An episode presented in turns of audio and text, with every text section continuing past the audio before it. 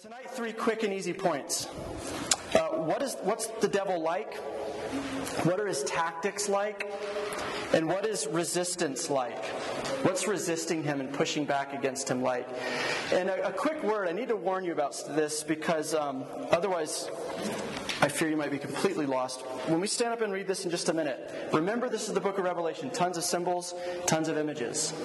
John is like an artist. He's painting for your imagination, not like your philosophical, logical part of your brain. And uh, on top of that, this is basically a fast forward summary of human history and how the devil has been there at every point in God's rescue mission, rescuing you or making your rescue possible. The devil's been there at every single decisive point, pushing back. So this is kind of fast forward through human history. We'll explain some things. There's going to be some things that don't make any sense on the first read. But why not you stand up and uh, we'll read this and then we'll get into it. This is the word of the Lord from Revelation chapter 12. Apostle John is speaking. And he says this And a great sign appeared in heaven a woman clothed with the sun, with the moon under her feet, and on her head was a crown of twelve stars. She was pregnant and was crying out in birth pains and the agony of giving birth. And another sign appeared in heaven. Behold, a great red dragon, and the seven heads and ten horns, and on his uh, heads seven diadems. Just imagine the picture he's trying to paint, even if you don't understand the exact words he's saying. His tail swept down a third of the stars of heaven and cast them to the earth. And the dragon stood before the woman who was about to give birth, so that when she bore her child, he might devour it. She gave birth to a male child. This is talking about Jesus now, one who is to rule all the nations with a rod of iron. This child was caught up to God, rescued, swept away, caught up to God's throne. And the woman fled into the wilderness where she has a place prepared by God in which she is to be nourished for a season, for 1260 days. Now, war arose in heaven. Michael and his angels fighting against the dragon. And the dragon and his angels fought back, but he was defeated. And there was no longer any place for them in heaven. They were evicted. You're out of here. Get the hell out. I read an interesting comment on that. Um, and the great dragon was thrown down, that ancient serpent who is called the devil and Satan, or Hebrew for accuser, the deceiver of the whole world. He was thrown down to the earth, and his angels were thrown down with him. And I heard a loud voice in heaven saying, Now the salvation and the power and the kingdom of our God and the authority of his Christ, or his anointed one, have come. For the accuser of our brothers has been thrown down the one who accuses them day and night before our God. And they have conquered him by the blood of the Lamb and by the word of their testimony. For they love not their lives even unto death. Therefore rejoice, O heavens, and you who dwell in them. But woe to you, O earth and sea, for the devil has come down to you in great wrath, because he knows that his time is short. Almost done. And when the devil, when the dragon saw that he'd been thrown down to the earth, he's pissed. He pursued the woman who had given birth to the male child. He chased after her. But the woman was given the, the two wings of the great eagle so that she might fly away from the serpent into the wilderness, into the place where she's to be nourished for a time, a times, and half a time. The serpent, man, he's just getting angrier. The serpent poured water like a river out of his mouth over the woman to sweep her away with a flood. But even the earth came to help to the help of the woman, and the earth opened up its mouth and swallowed the river, and the dragon had poured forth from his mouth. Then the dragon became furious with the woman, and he went off to make war on the rest of her offspring, i.e., you on those who keep the commandments of God and hold the testimony of Jesus. And he stood on the sand of the sea. Let's pray, and we'll read that last verse in a little bit. Lord Jesus, wow. That's not how we talk every day. It's not how we look at our world and make sense of what's happening. So help us again to peer over John's shoulders as he's trying to describe what he saw. And he's reaching for words and images and symbols because he can't capture it just in mere words. And so, Jesus, my simple request tonight is what it is every week. Please just let us see you. Please let us see the devil, know what he's like. And know that his expiration date is coming very swiftly, that we might endure with strength. Help us tonight, we pray. We need it. Amen. All right, why don't you take a seat? Let's start simple. When you think of the devil, whether you're a church person or not, grew up around this stuff or not, when you think of the devil, do you think more Sons of Anarchy or House of Cards? Sons of Anarchy a few years ago was it A and E or whatever? I think it was A and E. Uh, Sons of Anarchy. This, if you're not familiar with it, basically it's these warring biker gangs, and these guys these guys are massive and they're all tatted up and they're all like chains and riding around in Harleys and horrible language, like completely numb violent like you wouldn't believe. Anna used to watch this. I'd be in the other room and hear like five minutes straight of machine gun fire. I'm like, what are you doing in there? or, so that's kind of the obvious in your face bad guys. Sons of Anarchy. Is that what you think of when you think of the devil? Or do you think more House of Cards? I'll explain a little bit more about House of Cards in a minute if you're not familiar with it, but for those of you who do watch it or have heard about it, House of Cards, it's not the obvious in your face, like tatted up biker gangs. It's the people in suits, very well kempt and clean cut, very polite, very educated, very uh, persuasive uh, congressmen and people in Washington, D.C. And it's a lot more subtle and hidden, normal. When you think of the devil, when you think of Satan, which do you think of? That or that? You would think that the Bible would answer, well, sons of anarchy, because I just read some crazy stuff about dragons and serpents and like angels fighting and his tail sweeping a third of the stars of heaven down. And it just, like I said, it, trying to find a word in the prayer, like fantastical. It sounds like, I mean, it's a step above Lord of the Rings with all the crazy stuff with Sauron and all that. So you'd think maybe the Bible would describe him Sons of Anarchy way too. He'd be easy to spot. He's got tattoos. Not bashing tattoos, I'm just saying Sons of Anarchy. Um, and he's just like, you'd be able to pick him out of a lineup. Or if you had a lineup of 100 people or 100 people from this campus, would you be able to pick him out? Actually, the Bible, and I'm confident this, this passage would not say it's like get Sons of Anarchy out of your mind. Not that that stuff's not evil, but think more House of Cards. Think more normal in your world. In terms of how the devil operates in day to day life and throughout history, kind of the on the ground impact of who he is and what he's doing, it's much more in this clean, polite, color inside the lines, uh, Washington, D.C., than it is like, you know, rough parts of LA where biker gangs are fighting. That's what this passage would, would have us uh, believe. Now, here's what I mean by that. If you haven't seen that series, let me explain a little bit more. House of Cards is basically, I think, three seasons in, right? Fourth season's coming out uh, next month. Anna and I have been rewatching it to try to get fresh up for uh, a couple of weeks from now when it comes out. But it's a story about Frank Underwood, who is a mid level congressman. It starts out at the beginning of the series. He's a mid level congressman from South Carolina, super polite Southerner. Um, he's brilliant. He's the kind of friend you want to have because when you get in a bind, Frank will get you out. Uh, if you get in trouble, he'll get you out of it. Frank's the kind of guy who just deals favors. You scratch my back, I scratch your back. He's, uh, he's in church every Sunday morning back in his district when he goes to visit his, his uh, constituents. Um, he, has got the right thing to say all the time. He's uh, always well dressed. He's really well educated.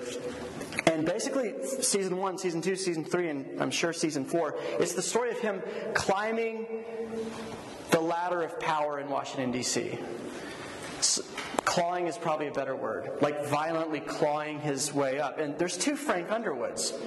The first is what I just described. That's what most people would see, like the Frank Underwood on TV. Man, I love my congressman. He's great. He got this bridge for me. He got this money for me. He helped me when I needed him. He's in church every so he's a good Christian guy.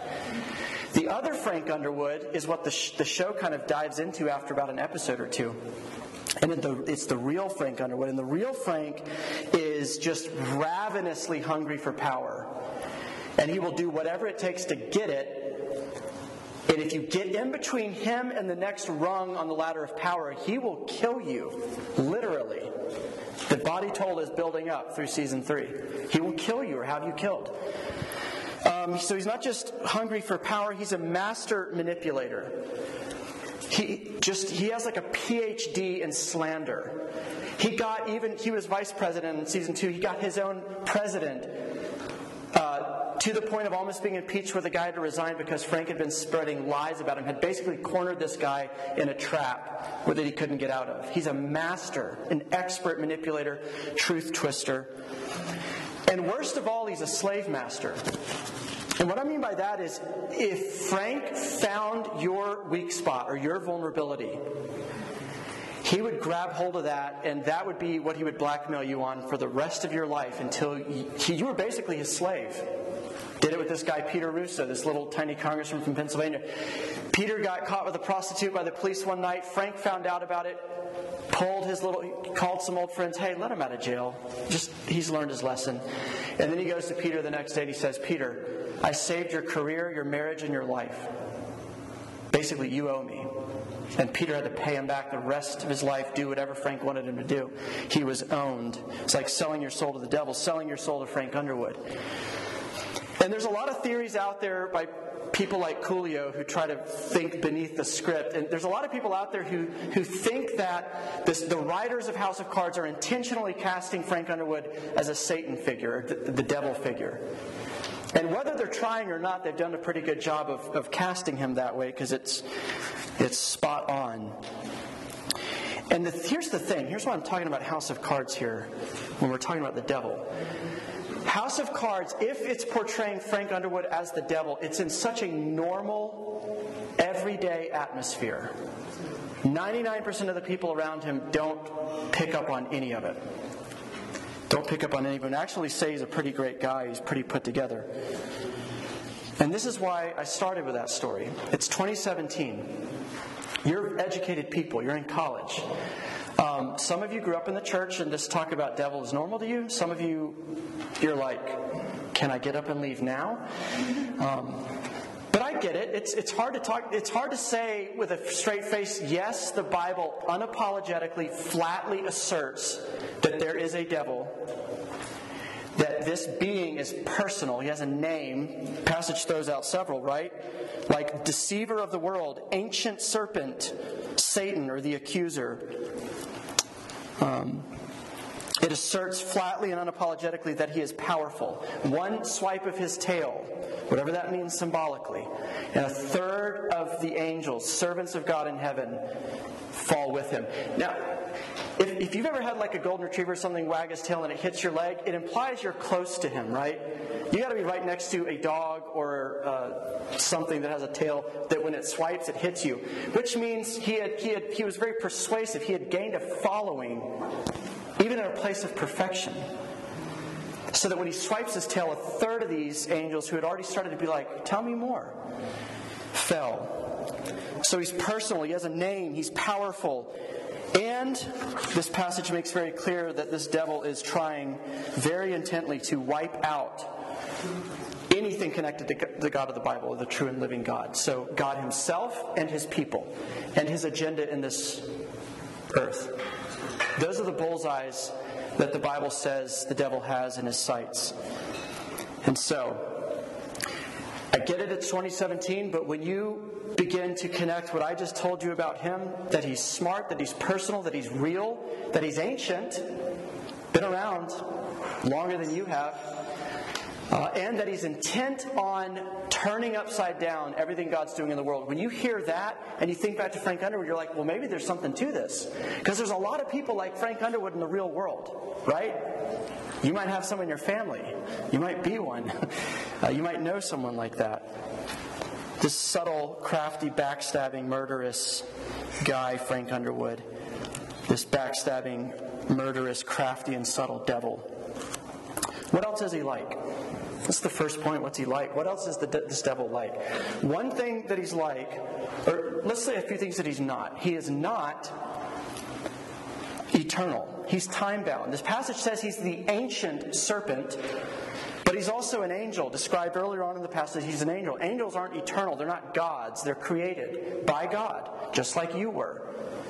So the devil's a being.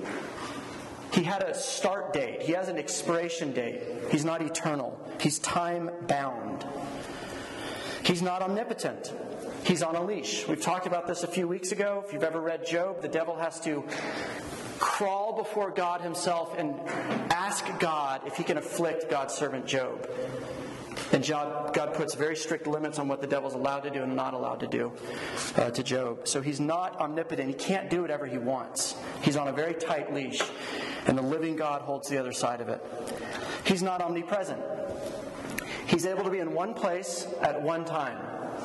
Which is a big point because a lot of times you're like, the devil made me do it. I'm like, I don't think I'm high enough on the pecking order to warrant his attention. But if he's ancient, if he has literally been around since Adam and Eve, whispering in her ear, um, I think life will be much better for you if you leave this God who put this nasty restriction on eating from that tree. So trust me. If he's been around that long, he's perfected his craft. If he's been around that long, he's been a few places, right? He's been around the block, which means he sowed seeds of deception, seeds of accusation, seeds of truth twisting and murder and hatred and lies every square inch of this turf.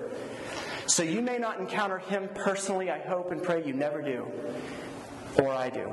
But you will certainly, absolutely encounter his influence seeds of his work, ripple effects of his work. You've already encountered it today, I guarantee you. It's like if you had a carbon monoxide detector in this room, none of us would know it. But if that thing's here, it's going off. If you had a devil detector, that thing would be screaming all day long, every day of your life. You might not encounter him personally because he's not omnipresent. He can be one place at a time, but his influence is omnipresent in this time. The other things he's not, he's not God which is very important. We'll come back to that in a little bit. Practically, down to earth, why does this matter? What can you say the devil's like? What is he not like? Here's some things that I want you to, I want you to remember. The devil is not an artist, he's a vandal. He's never made anything beautiful. Devil didn't make this sunset tonight. But he absolutely works through corporations and greed and carelessness and selfishness to put the smog in the air that turns it brown. devil didn't make water, but he certainly made narcissistic people who dump pollutants in the rivers. devil didn't make anything. All he does is vandalize good stuff that was already there. The devil is not a physician, he's an assassin. He's never healed anybody, though he's promised to. He's never comforted anybody, though he's promised to. He's never reintegrated or restored something or renovated something or renewed something, though he's promised to all he's ever done is assassinate character, marriages, parents, people, literally and figuratively. He's not a friend, he's a traitor.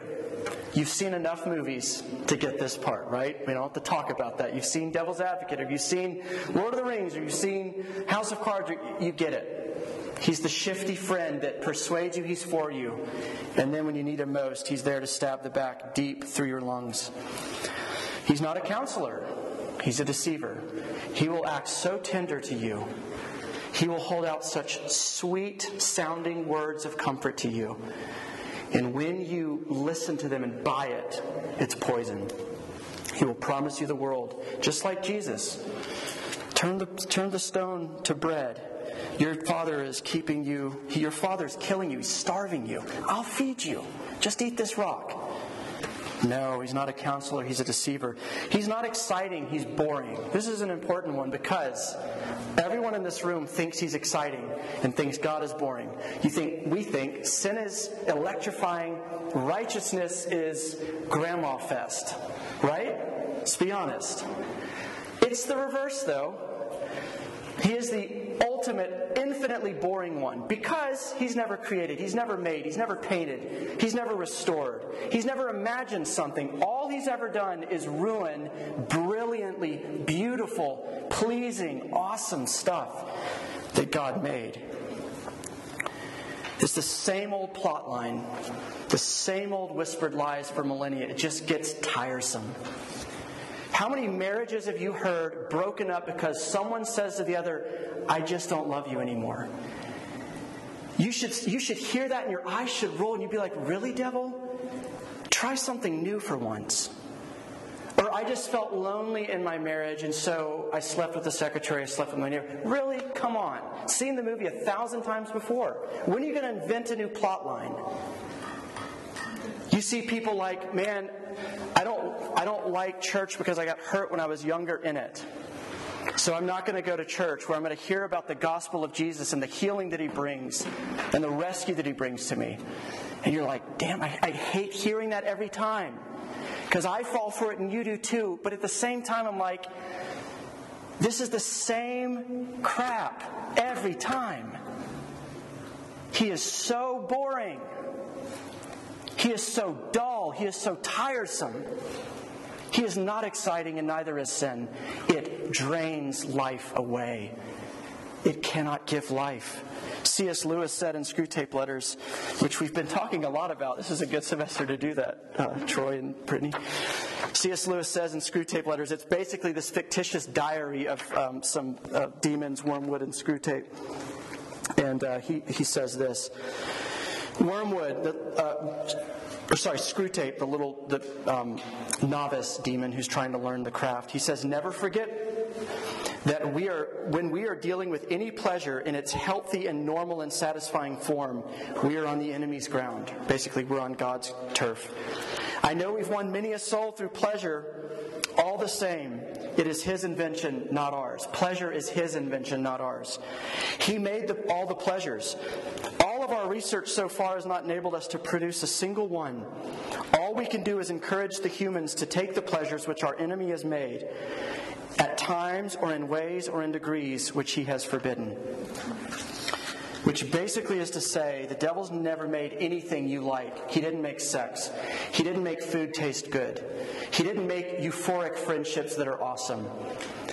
Uh, he didn't make endorphins that you feel when you run or you work out. He didn't make the beauty of the human body. He didn't make the thrill of understanding the world. He didn't make any of that. All he can do is abuse it and turn it around on you to murder you and me. It's all he can do. He is a vandal, not an artist. He does not have a paintbrush, he has a spray paint can, can to ruin what is all around us. That's what he's like. Here's why this first point is important. The batteries are dead, so we'll just amplify a little louder. Here's why this first point's important. When you look at why you keep falling into the same temptation, when you wonder, why is my family still fighting? Why are my parents still bickering 18 years after I was born? Why does horrible stuff keep happening? Why do I keep doing stupid stuff? Why did another pastor fall into sexual immorality? Why did another one of my Christian friends reject the faith, walk away from Jesus, push the church and community away? The answer is always more than just, I'm a sinner, or they're a sinner, or the world is broken. The answer has to include the devil as well. There's not just some things that are to blame for your problems. There is a someone to blame for all of these problems. And that is important that we get that. There's someone behind it all. There's a war around us, and that's why there's a war inside of us. The last point, I'm, I'm spending a little extra time on this first point because it sets up the other two. The last thing is this How does the devil's work end up affecting your life on a practical, on the ground way? Mythbusters was the first people to ever prove that indeed an opera singer can shatter glass uh, with his or her high pitched, high frequency voice. It had never been recorded before, never been videotaped or anything like that. And so people just thought it was a myth, but it's never been actually proven. In theory, they thought it would work. But uh, Mythbusters had this episode where they hired a, uh, a heavy metal lead singer Uh, and you know, and this guy comes up, and basically they put all these high-speed cameras around him, and he holds a, a wine glass about six inches from his mouth, and he holds this just ear-piercing note for like 20 seconds, and nobody there thinks it's going to work. They were pretty convinced this was a, a definite bust. Um, the guy, the, the singer, clearly didn't think it was going to work because about five seconds in, the glass just shatters and falls to his hand, and he goes, "Whoa!" and like backs away like that. He was so startled by it. But they proved that your voice at the right frequency, at the right pitch, can break glass. Here's how it happens. Engineers, don't correct me. I'm speaking to the common people who have no idea why this happens. the reason this happens is because, like, let's say I'm the guy doing it and I'm holding this glass. The, the frequency and the vibration of my vocal cords and the energy that's coming out, the sound waves that are coming out of my, my mouth, even though they're different than this glass, they start vibrating this object at the same frequency, similar energy. Those sound waves get into this cup and begin to vibrate it, and it resonates, right? You've heard that term before. It resonates with my voice. So my vocal cords are vibrating at a certain pitch, and now the wine glass is. Well, the problem with glass is it's brittle, right? So if the wine glass starts shaking and vibrating the way my voice is that's designed to do that, it breaks, it shatters, right? Listen to this. There is a sense in which, and this passage supports it, the devil, in a sense, is holding the world in his hand, and this hellacious, horrible scream is coming out of his mouth. And he's doing it right here and the world starts vibrating at the same frequency his hellacious scream is, and it starts shaking, it starts breaking, it shatters. And so does everything in it. That's what he's saying. How does the devil's work end up impacting your day to day life, your relationships, your decisions, your past? That's how. You live in a world where he is screaming at you, screaming at the world, and everything in it begins to vibrate, shake, break, and shatter at the same frequency. At least pick up this application of that point. If you've been around RUF long enough, you'll hear us say a lot. Please don't try to fight sin on your own. Please don't think that you can fix yourself and become a better person on your own. Please don't think you can just New Year's can come around and you can resolve to stop doing these evil things and start doing these righteous things so that you can get yourself back to God. Don't you understand from this how much bigger the problem is than your moral effort? You can try all you want. You still live in a world that is shaking and breaking and shattering. This is way outside of your pay grade to fix yourself and to stop doing the things the devil does. Stop wanting the things the devil wants. Stop believing his lies. This passage will say you need nothing less than Jesus himself, the devil crusher, to stand up for you, to fight for you, to protect you. So at least pick up on that. I want to stay practical here. What are the devil's tactics like? This passage says two words in particular deception and accusation. What does that mean? Deception can take on a lot of different ways. How the devil attempts to deceive the world, and not attempt, succeeds at deceiving the world in many cases. I just threw out a few distraction. Distraction from truly important things occupying you or preoccupying you with trivial things that don't matter and don't last. So it's like the shiny thing over here, while things of true importance are over here, and we go for that. Plausible sounding arguments, arguments you've heard, seen on YouTube, heard around, or voiced yourself, denying the existence or the goodness or the presence or the kindness of God. It's all owing to Him. It's all just resonance from His hellacious lies and His screaming at the world He hates and a God He hates and people He hates. And I think the devil will do this too. He'll open up any other way to God other than the only way to God, which is Jesus Christ slain in your place so that you can be reconciled to him. Any other way, he is happy to do it. Any other religion, any moral effort, any trying harder, any anything you want to do, ritualism, whatever. He's happy to applaud you in your efforts. Because any way other than Jesus doesn't get you anywhere except by yourself. Jesus is the way, the truth, and the life. No one comes to the Father. No one is rescued apart from him. So the devil is happy to open up infinite possibilities of alternatives to Jesus Christ. Here's where this gets real, particularly Christians. The devil will deceive you through your own morality. Through trying harder, through being a good person, 22 years of my life, I had no real sense of my need of God's mercy because I really did believe I was a good guy. I was a moral guy. I tried to color inside the lines. I tried to be nice to people. I tried not to do the big bad stuff. And that kept me from Jesus for 22 years. There's a guy, an old Presbyterian minister named Donald Barnhouse. He was a pastor in Philadelphia 50 years ago. Someone asked him, What would the world be like if the devil had full control? Said, I don't know what the world would be like. I know what Philly would be like. And he said, If the devil took over Philadelphia, all the bars would be closed, pornography would be banished, and pristine streets would be filled with tidy pedestrians who smiled at each other. There would be no swearing. The children would say, Yes, sir, and no, ma'am. And the churches would be full every Sunday where Christ was not preached. Don't you know how happy and willing the devil is to use morality to keep you from Jesus? Religion, ritualism, going to Mass, going to this service, being super involved in this, or reading your Bible. Don't you know how obliged he is to say, Oh, hey, I can play ball with that. You want to be a good person? Let's do it. I'll help you. I'll give you great self help books. It's, it, it's, a mind bust. He says, What would the world be like if the devil had it? It's not like rampant civil war and stuff.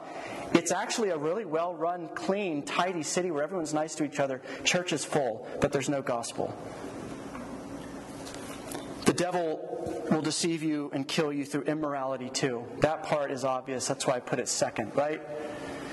He will lie to you. He will whisper things in your ears that all of us believe.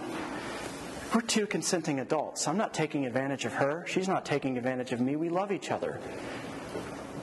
Let's go for it. He'll kill you through that too. I'll get serious about God later. I'll have time later. And here's the most insidious and awful of it all He will deceive you simultaneously through immorality and morality. Back to back, the one two punch that knocks most of us out most of the time. This is the crazy one. He will whisper in your ear at your computer, look at that ad. Click on that. Oh, you know you've had this, this, this girl you've wanted to look at for weeks. You heard somewhere that nude pictures have been leaked about her. Go Google it.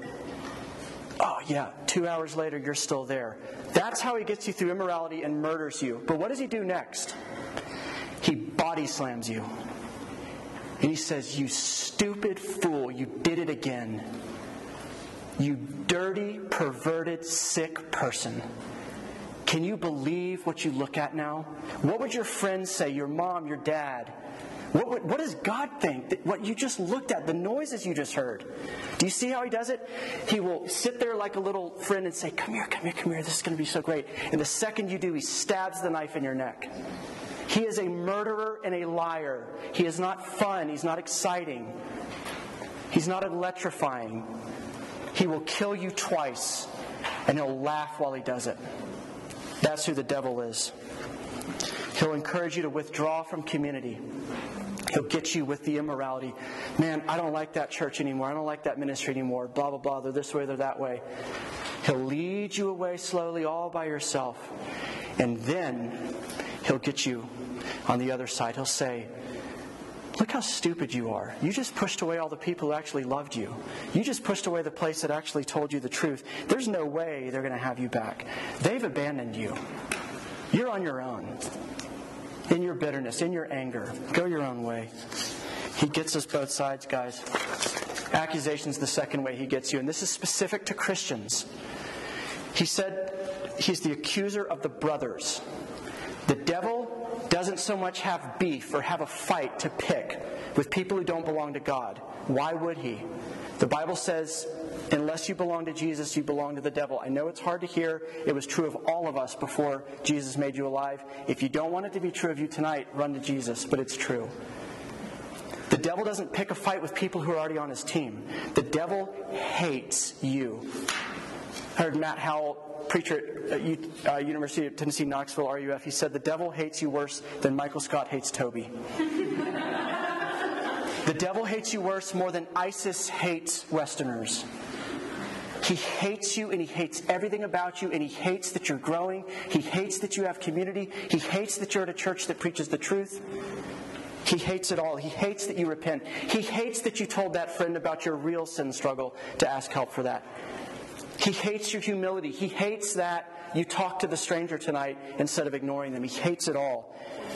And he will accuse, uniquely, he will accuse Christians. And your conscience, he'll accuse you. You suck. You're not the Christian you should be. You've been a Christian this many years, and you're here still? Really?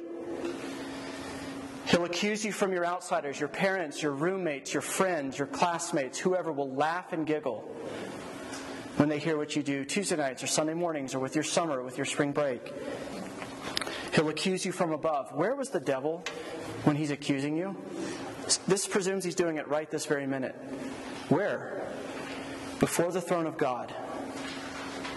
So you hear some noise coming out from heaven. You, you feel accused. You feel like, I lost my virginity. I got an abortion. I've got this secret sin struggle I've never told anybody about, or I did this. Or I've never been disciplined. I've never had this disciplined spiritual life. And you hear these things. Does your heart more easily attach to his accusations or Jesus' acquittal? They're both coming from the same area, the same throne of God. That's where the devil accuses you, and that's where Jesus is gladly speaking over you, full acquittal. You are innocent. You are good. You are delightful. I love you. I will never leave you. I will never forsake you. I'm asking you, though, which resonates in your ear longer? The devil hurling out accusations about what's true, right? Probably a little bit true. Like, I should be further along as a Christian. Probably been, you know? Went, to seminary. I'm like, I'm 36. I think I'd be a little more mature than I'm not. So it's true. But do I hear that or do I hear Jesus saying, I don't love you because you're mature, immature. I love you because I'm mature and I made you mature. I love you because I made you clean. I love you because I gave my life for you. He will accuse us every which way because he hates your faith. He hates everything about it. I want to throw at you three or four practical situations. Let me close with Jesus. Why these tactics? Why the deception the way he does it? Why the accusation the way he does it? Why? Because it's your faith, it's your confidence in the gospel. The devil is not out to pick a fight with anybody, he has very specific, narrow purposes. He's not just arbitrarily angry. He's angry about a very specific thing in your life, and it's your clinging to Jesus and His mercy. That's what he can't tolerate. Everything else he can make peace with, that's what he won't make peace with. And it's all over the passage. It's their, tes- it's their, it's their testimony of Jesus that they held to in verse 17. It's the keeping of the commandments in verse 17. It's the word of their testimony in verse 10. That's what he hates. Your confidence that God gave himself to save you from yourself. So here's what that means. When you decide to start reading your Bible again because you want to be fresh and alert to God, maybe you go home tonight and you say, Man, I've never thought about the devil that way. I actually want to know God better. Like, I actually want to get to know him better and be fresh in my relationship with Him. This means the devil will attack you there by discouraging you with things like, see, that wasn't fresh. That felt dull and boring. You didn't get anything out of that. It means when the Spirit convicts you that it's time to let people see the real you and know the real struggles you face every day. You better believe the devil or his influence will be right there warning you that all your friends are never going to look at you the same if you tell them that. Right? It means that when you know your only way forward with a friend is confrontation or loving rebuke, his influence will certainly be there, telling you to keep the peace, put it off, see if time will heal, and you'll never have the conversation. It means if you're hearing week after week here or at church or from a friend or a book you're reading, that God has opened up a door of shelter for you to run to, no matter who you are or what your past is like. It means that in that moment, his influence will be there convincing you that getting the B minus bumped up to a B plus is really your top priority. Not finding shelter in the living God whom you will face. It means when you realize Jesus has freed you from slavery to sin and you start to push back against temptation, you better believe he'll be there overestimating the cost of obedience and underestimating the benefit of obedience. And in this region of the country, the devil speaks our dialect very well the land of manana. It means when you think it's time to start taking God seriously, he'll just tack on tomorrow. Tomorrow. It's 11 o'clock. You're tired. Tomorrow. And tomorrow he'll say tomorrow. And tomorrow he'll say tomorrow. And the next tomorrow he'll say tomorrow. Friends, how do you resist him? Let me go back to that vibration illustration from Mythbusters. How could how could there the wine glass broke, but the two Mythbuster guys didn't shatter, nor did the cameras or the speakers or anything else in that sound studio. Only the glass broke. Christian, how can you resist the devil and see him for the liar, the murderer, the accuser, the backstabber, the racist, the bigot that he is? By knowing what we talked about tonight, number one. By knowing the true Jesus, that he is good, that he is kind, that he is for the sinner, the unhealthy, the sick, the alienated. That he came to save people, yes, just like you, yes, who did things just like you did. Knowing Jesus, knowing the devil, what he's like and by being connected to an object much denser and bigger than yourself, right? That's the only explanation for why the only thing in that sound studio that shattered when the when the heavy metal guys uh, hit that note, the only thing that vibrated and resonated with it was the wine glass because it was brittle, it was alone, it was fragile. This is what everything in here is about. Is like they were saved. They conquered the devil by the blood of the Lamb. They held tight to his testimony, meaning his words his acquittal, not his accusations. They wouldn't let go. That's how you resist the devil. That's how you call him a liar to his face. That's how you argue with his accusations. And like Martin Luther said when he was assaulted by the devil, he said, When the devil comes and torments me, I say, What of it? What of it? Yeah, everything you said is true. I did that, I did that, I did that, and I haven't done this in three weeks, and I should have. What of it? He said, I know one who has suffered and died on my behalf to make me reconciled to God forever, clean, innocent, good forever. So he started arguing with the devil. You have to know what the devil's like. You have to know what Jesus is like. You have to know his tactics. And you have to be connected to an object much bigger and denser than you unless you yourself also will shatter, shake, and break. Let's pray. Lord Jesus, we pray that you would show us you're the devil crusher. Genesis 3. Barely two pages of scripture is written, and you have already promised that you will crush the head of the devil. And you did that on the cross. When he thought he won, he lost. Because there you defeated evil. There you delivered the death blow to him. There you fought for us. There you protected us. There you got in between him and your people and took the blow. So I pray tonight, Lord, that if there are any vulnerable to his lies and deception, would you show your power by simply with a single word, rise, or see, or believe? With a single word, would you show how weak he is, how foolish and how stupid he is? We ask this in your name. Amen.